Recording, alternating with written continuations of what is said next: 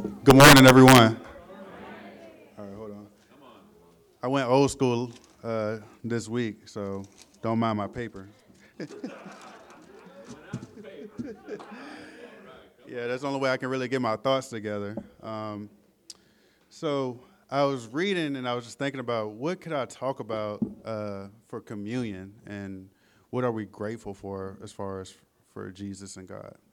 But what came to my attention was just worry and anxiety. You know, through through the holiday season, there's always something going on. You know, oh, we, we need to link up with family. We need to do this. We need to do that. And there's always something unexpected comes or some pressures in life that just makes us worry and think. So the question I wrote down was, how often do we let worry, worrying and anxiety move us instead of the word? So that really like touched my heart this week. Like, man, like all these situations that we do go through, who who are we dependent on? Are we dependent on ourselves, or are we dependent on our Lord and Savior? All right. So the scripture I, I pulled up last, well, the scripture I have is Matthew six, verses twenty-five to thirty-four, and I'll read them. It says, it starts off as, "Do not be anxious. Therefore, I tell you, do not be anxious about your life." What you will eat or what you will drink, nor about your body, what you will put on.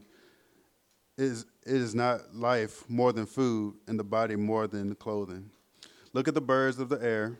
They neither sow nor reap nor gather into barns, and yet your heavenly Father feeds them. Are you not more valuable than they?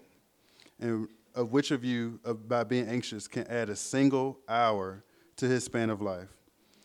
And why are you so anxious about clothing? Consider the lilies of the field, how they grow.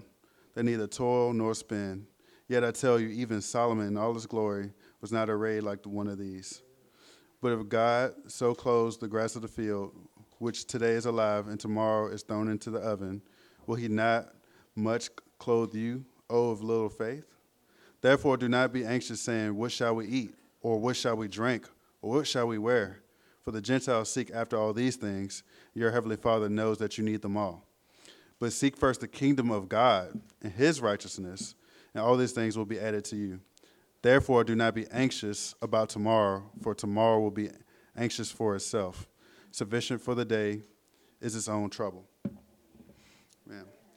So I was reading a follow up study on that as well, and it says asked a few questions I, I pondered on and said, how often do we become distracted uh, when we fear the future and, and try to take matters into our own hands? Um, it also said, focusing on the outcomes stems from a heart that ultimately desires to be in control rather than trusting in the good God is really a heart of pride. So just trying to be in control of everything instead of trusting God. We just that's prideful. That's pridefulness, even though we don't want to admit it.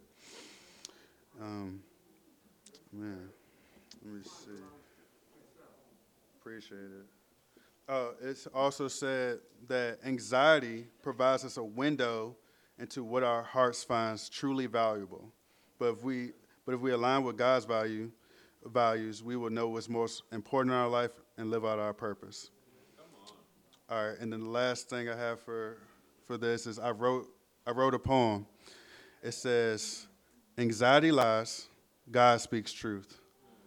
Wherever we focus, we'll take root. We have to focus on our hearts and minds to focus on Christ, and everything will align." All right, all right. So, so appreciate it. All right. So let's let us pray. Dear Lord, just thank you, and God, just thank you for giving your only Son for us, um, so we won't have to worry and have anxiety. Um, I'm grateful, and I pray that we are grateful that you are in control and not us, because we are flawed and we are not perfect, Lord. Um, during this time of the holiday season, I pray that you bring cheer, joy, and um, and just faith, Lord Jesus, regardless of what's going on.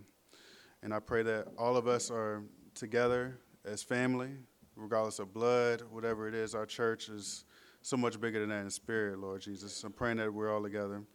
So, Lord, again, we just thank you. Love and thank you. Amen.